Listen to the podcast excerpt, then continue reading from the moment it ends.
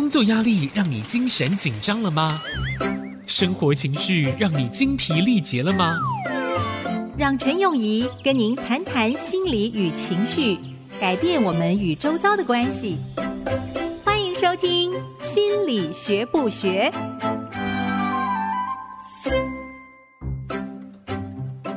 各位听众大家好，我是陈永仪，欢迎收听《心理学不学》，这里是 IC 之音竹科广播 FM97.5。 想必到现在大家都听过了 Uber， 不知道新竹有没有 Uber， 在台北台中都还发展的蛮快的。这个是以手机为基础来做的一个叫车的 APP， 它发展的真的很快哈。之前我在纽约的时候，记得第一次听到这个是我的一个朋友，他还在讲话的时候就笑笑的说，对啊对啊，等会儿就 Uber 回去。我还不好意思问说什么叫做 Uber。我在高中的时候啊，那时候规定要学第二语言，结果我选的就是德文。学校很好玩，他们就说这个学生选择第二语言啊，有它的习性，浪漫的啦，然后比较文艺的啦，或者比较好的学生啊，都去学法文，比较实用啊，比较务实的学生呢，就学西班牙文。那些怪怪的学生就会去学德文，所以我那时候学德文 Uber 就是德文的 over 的意思。那所以那个时候我明明听得懂他讲说 Uber， 但是我不知道那什么意思。但是就这么短短的几年当中， Uber 在台湾也发展了很快，当然也挑起了很多的议题。那很多人不知道的是，对于很多新的东西我都很喜欢尝试，所以呢那个时候有 Uber 的时候啊，我就去sign up 成为了 Uber 的 driver， 在这个美国开一开。那在台湾有的时候我也去 sign up 这个成为 Uber 的 driver。 那个时候呢就是要什么良民证啦，要一些这个保险的证明啊。那因为我个人的兴趣太多了，所以我的给我自己的期许是新的兴趣没问题，但是在这个新的兴趣发展的过程当中，所需要的钱必须要用这个兴趣给赚回来。所以那个时候申请良民证要几百块啊，然后这个提供很多很多证件啊、时间啊，这些金钱加在一起，我就说那我要用开 Uber 赚回来。现在 Uber 在台湾也做了一些变化，但是这个是一开始的时候，是任何人只要有个手机，经过了这个验证的过程之后就可以开 Uber。 我记得我刚刚开始开的时候，我有时候在家里电脑前面坐太久了，我就到楼下去坐在我的车上，然后就把手机打开来，然后就上线了。一上线的时候呢，有人叫车他就会叫，就很紧张啊。那其实我是个路痴哈，从小啊很多梦想哈，那有两个梦想是我一直到现在都很想要达到， Uber 帮我达到一个。我小时候很想当计程车司机，因为我觉得这是属于你自己的空间，你可以去布置它，冬天可以开暖气，夏天里面很凉爽，然后还可以认识不同的乘客，觉得很棒。另外一个下次再讨论，其实是做菠萝面包的，我觉得台湾的菠萝面包真的很好吃，是美国买不到的。所以 Uber 完成了我的一个梦想。所以那个时候呢，因为科技的发展让我们能够有导航，所以才能够让我这个路痴也能圆了开计程车的梦。那个时候刚开始的时候呢，大家都不熟嘛，因为有些人会说，哎呀，会不会很危险啊，或者是怎么样的，所以我尽量不在很晚的时候开。那个时候啊，生意真的很好哎，因为我的手机啊，一个客人还没有下车，另外下一个客人的这个 call 已经进来了，所以真的是一上线就下不来的。那个时候我一上线就有人叫车，就在附近。那上车的是一个女生。 Uber 的好处呢是说你都不用跟她对话，因为所有的这个目的地都已经输入在手机里面了，那上车就只要跟着开到目的地就可以了。那这位女士哈，这个是很年轻的小姐，坐上车之后呢，就一直在她的手机上讲话，讲，我就发现我就开上了山上，然后就一直跟着这个GPS 呢走。哎，我就中间说，小姐对不起打岔一下，你觉得这条路像是你要去的地方吗？那时候天已经开始暗了，他看一看就说应该是吧，因为我朋友在山里面开了一个酒吧讲着讲着天色就完全的黑下来了。那我就说你看哈，上面写的是要到山上哈，然后你再看啊，前面没车后面也没车，就我们呢。这个小姐就把电话挂了，看一看，哎，还好你是女生。我回头看了她说，开玩笑，还好你是女生。结果呢我们两个就笑了起来。然后呢她说不会啊，还好前面有两个人。我说前面哪有两个人啊，我是真没看到，我说我刚刚经过没看到啊，所以两个人就觉得我们一搭一唱的，这个忽然觉得很毛骨悚然。结果一直开呢，最后呢就看到在这个远方啊，隐约之间有灯火。结果到的时候呢，我就说这样子哈，我把车停下来，我先不走，你进去看看是不是你的朋友，你再出来说 OK。 他说好，他就进去，然后刚好他朋友出来找他，他就跟我跑出来跟我说 OK 没事的，然后呢还很好心的说你这样下山没问题吧。我说没问题。这个其实是一个很有趣的现象，当两个人以上共同经历了一些特殊的经验之后，会把人的距离拉近。所以呢，一个毫不认识的陌生人在上车之后，经过这么短短的经历之后呢，我们彼此的关心就忽然增加了许多。当然这个也是人与人之间相处一个很有趣的现象。你要想说哇，我讲了这个故事要怎么拉回来啊。上个礼拜还记得我们说的是什么吗？我们说的是呼吸。刚刚开始跟大家一起练习如何的用腹式呼吸，那这怎么连结呢？因为我刚刚所讲的是属于短暂的压力，对不对？我跟那位乘客同时的就觉得非常的紧张，在这个压力的过程当中，我们现在知道我们心跳会增加，血压会上升，还有很多其他的生理反应。那在这个时候呢，我们要怎么做才能让我们冷静一点？好，在这个生理反应上，在这个大脑的反应上面，要怎么能够冷静一点？那长期的压力，之前跟大家讨论过，要经过一些运动的过程，能够帮助我们减缓长期压力对身体上面造成的伤害跟负面影响。那短期之内呢，常常我们会听到人家讲说，不要紧张，深呼吸。那这个深呼吸特别要讲的是腹式的深呼吸，跟大家一起复习一下。当然如果你今天是在开车的话，就不要跟着做哈。如果你把你的一只手放在胸口，另外一只手放在腹部，所谓腹部就是在肚脐下面，当你在吸一口气的时候，鼓起来的地方应该是放在腹部的那一只手，而不是放在胸口的那只手，才是成功的腹式呼吸。那达到这样子的呼吸方式，其中很重要的一个部分是我们的横膈膜。这个横膈膜要能够往下撑出去的时候，才会让我们的腹部达到这样子的效果。那之前也提到，我们的肺部里面是所谓的负压的状态 （negative pressure）。只要你横膈膜往下撑的时候，你不用很努力的吸气，氧气啊自然就会流入你的肺部了。你如果不相信的话，你不妨试试看，你用力的把你的腹部往外推。如果横膈膜没有练习的很好的时候，这个附近的这些肌肉，腹部肌肉啊跟横膈膜啊是可以练习的，可以锻炼的。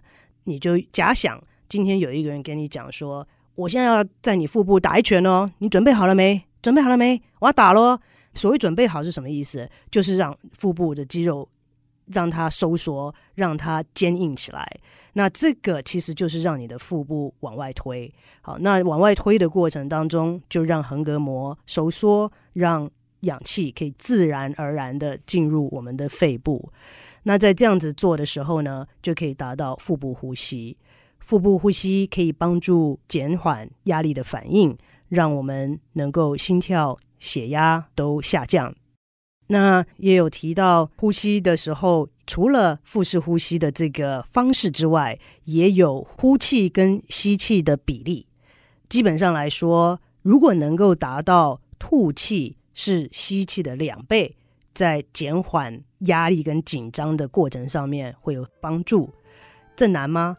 你可以试试看，其实没这么简单。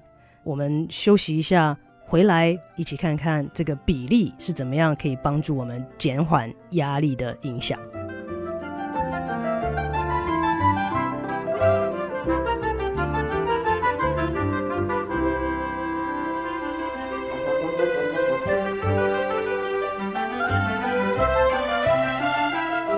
欢迎回到心理学不学，我是陈永仪。刚刚我们提到呼吸的比例，呼气跟吸气的比例，你觉得很容易吗？你可以试试看，我们说深呼吸，对不对？深深吸气一口，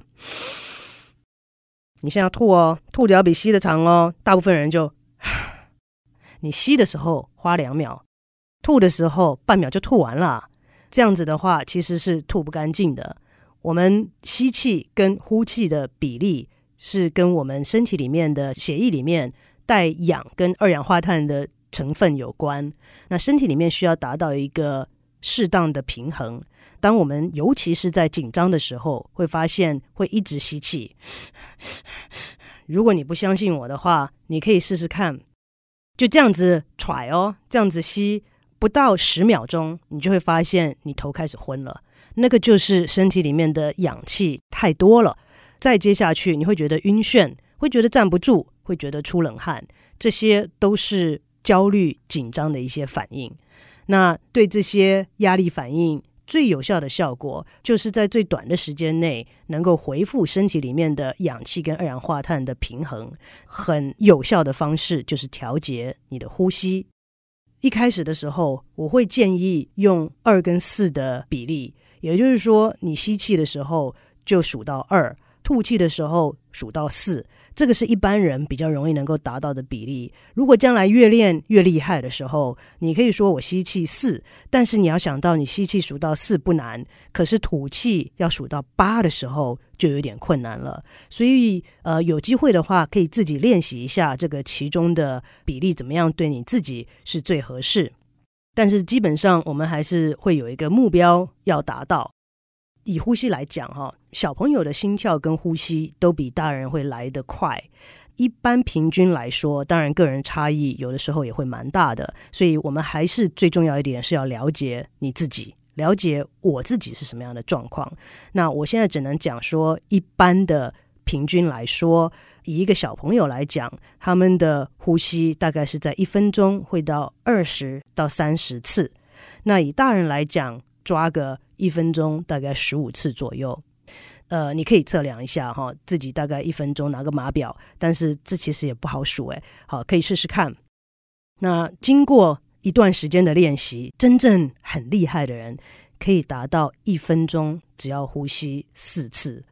好，所以这个其实是经过练习可以达成的，而且很快的就可以调节我们生理的一些焦虑、紧张跟压力的反应。那这个呼吸的方式呢，其中很重要的一点哦，是要跟大家介绍跟呼吸非常有相关的一个另外一个很重要的指标。我们当然知道呼吸跟心跳是有它相当程度的关系的。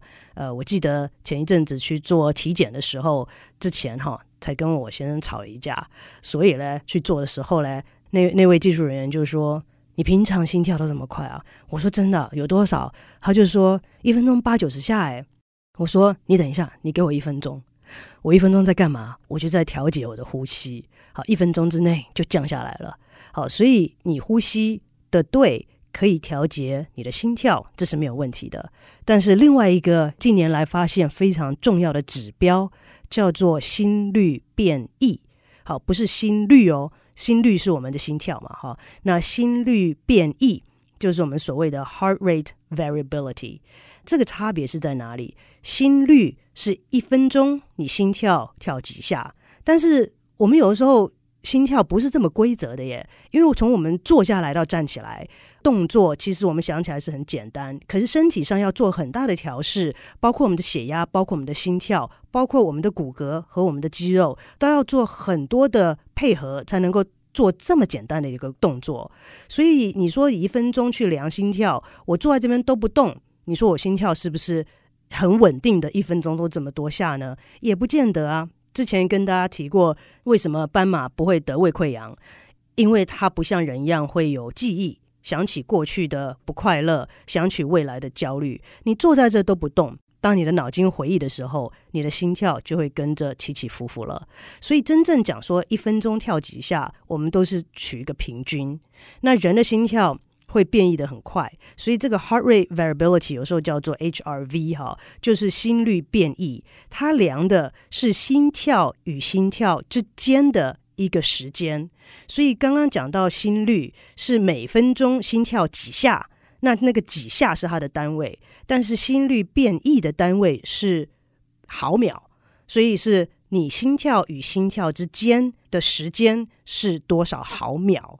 那这个为什么重要？因为在近年来的研究显示，自律神经之前有提到过，对不对？自律神经失调不是病，那自律神经底下有交感神经跟副交感神经，一个是负责压力反应，一个是负责放松。那这两个的平衡点很重要。自律神经它有微调的功能，因为一定要调试在受压的状况下，要有压力反应才能够让我们成功的存活下来。但是不能长久这样下来，会有身体会受到损害。所以在能休息的时候，副交感神经要能够启动，所以这两个之间的配合是非常重要的，要能够有调节的功能。那自律神经微调的功能是可以以这个 heart rate variability 心率变异的程度来做一个指标。